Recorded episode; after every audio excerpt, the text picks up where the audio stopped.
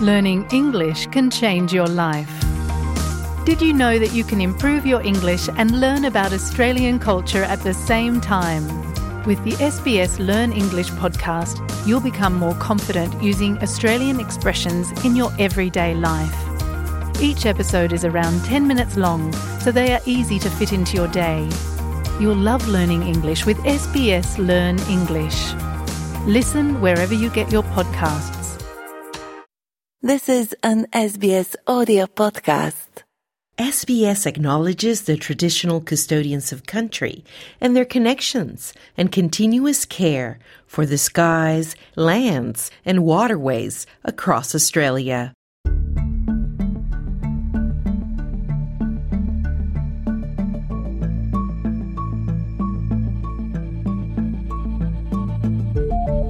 Hi there.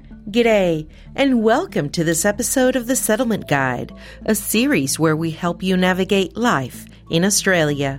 Whether you arrived today, have been living here for years, whether you were born in Australia or you're planning to move here shortly, this series is for you. My name is Claudianna Blanco, and I came to live in Sydney more than a decade ago, and I'm still learning about life down under every day. Today we will explore how to access carer support services. About one in nine people in Australia are carers, people who look after an aging or frail relative or friend, or for someone living with a mental health condition or disability. But often, many carers do not recognize themselves as such or know there is a range of free support services available to them when you're that family member that's close enough to be the carer, sometimes you'll go from being a daughter to a carer, being a wife to a carer. Sometimes you'll go from being a mother whose child was independent and grown up to suddenly becoming a carer again. And to say that that's a shock to the system is quite possibly an understatement. Let's get started.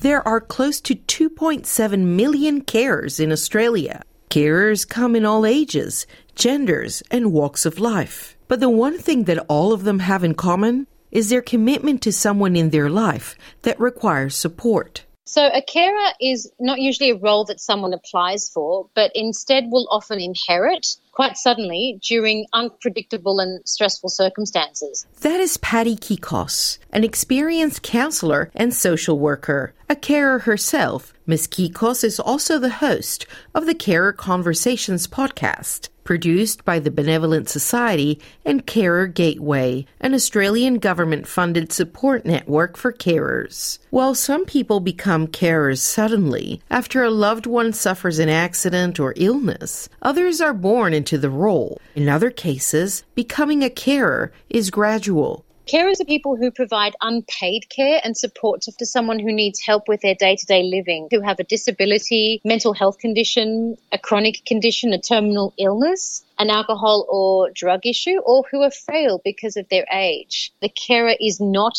a care worker or a support worker who is getting paid to go to people's homes and offer support. We have young carers who learn about the caring role from the time they learn to walk and talk, and we have carers from an array of different nationalities. A carer's responsibilities can range from providing physical and personal care to emotional and social support.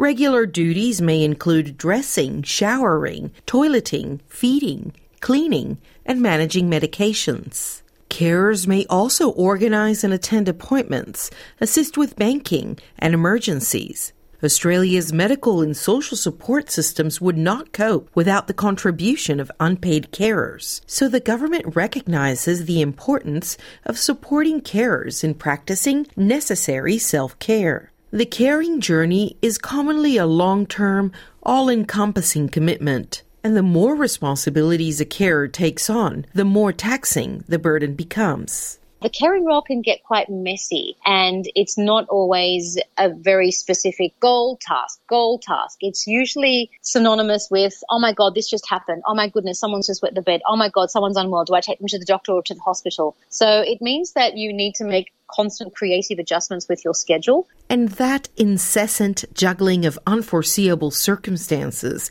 can upend a carer's life, as well as shift a family structure and dynamics. When you're that family member that's close enough to be the carer, your whole entire personal archetype changes. So sometimes you'll go from being a daughter to a carer, from being a wife to a carer. Sometimes you'll go from being a mother whose child was independent and grown up to suddenly becoming a carer again. And to say that that's a shock to the system is quite possibly an understatement. Many carers fail to recognize themselves as such so they may ignore the pitfalls of caring. They may not know there are support services to help them cope with the emotional stresses, financial hardship, social isolation, and practical burdens that come with the role. Some may be eligible to receive a carer's fortnightly allowance and other supports through Services Australia, Centrelink, My Aged Care, and the NDIS.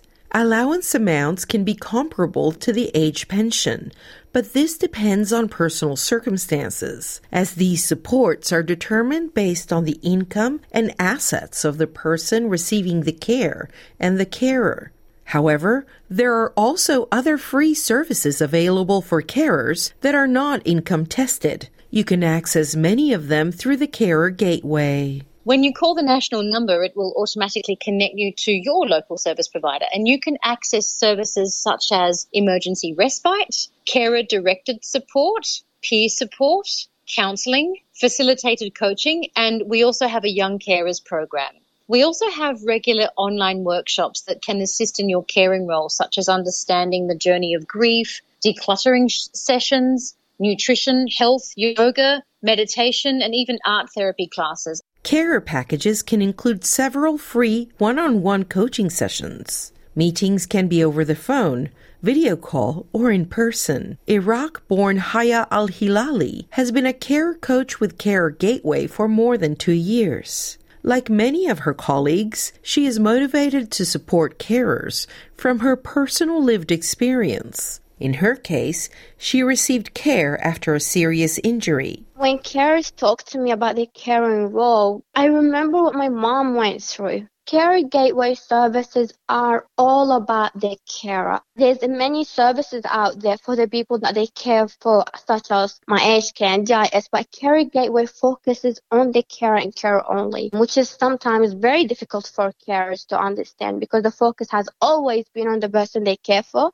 So it's something new when someone comes and tells them, what's important to you? What do you want? Carer Gateway packages can also include practical supports like emergency respite, assistance with transportation, or cleaning. The idea is to provide carers with support to prevent exhaustion or a space to relieve burnout, which are some of the most prevalent challenges carers face.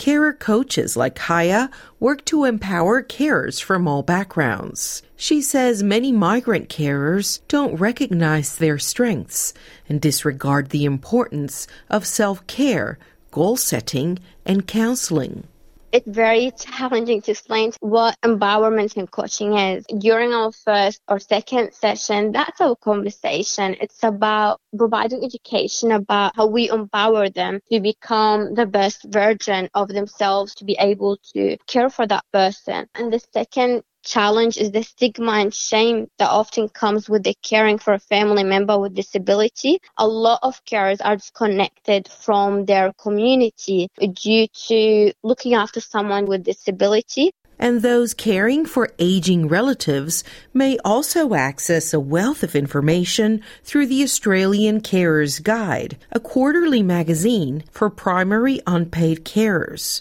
Paul Corey says he founded the publication after feeling lost during his own journey caring for his elderly parents. You enter a whole world without any roadmap. We've produced this because carers until now felt unseen, unappreciated, and neglected, and not knowing where to get hands on physical support such as respite, home care, where to access volunteers. We list all those services and support, and make it easy for them to reach out and get help.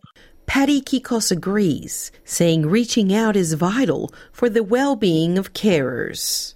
When carers don't have a community that can assist them through the lived experience of knowing what carers actually grapple with, that can be really hard. Make sure you surround yourself with the community that is going to be like minded. Otherwise, someone won't have the knowledge and the lived experience that can actually be useful to you. Another issue that carers tend to face is that it's very difficult to ask for help. I think that prioritizing rest and scheduling it is really important because if you don't schedule it, it will never get done. And rest also includes making time for recreation. The caring role can be very heavy hearted. So, in order to counterbalance that, it's important to do things that keep you light-hearted as well. And if that means watching a funny TV show or half an hour a day drawing or walking with a friend or being by yourself, it's very important to do that for your mental health. Be really good about adjusting your boundaries. You won't always have the capacity to show up in other areas of your personal and professional life the way you used to. So, it's important to let people know that you might be less available.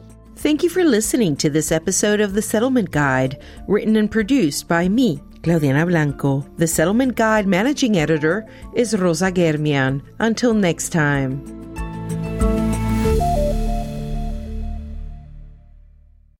sbs.com.au slash audio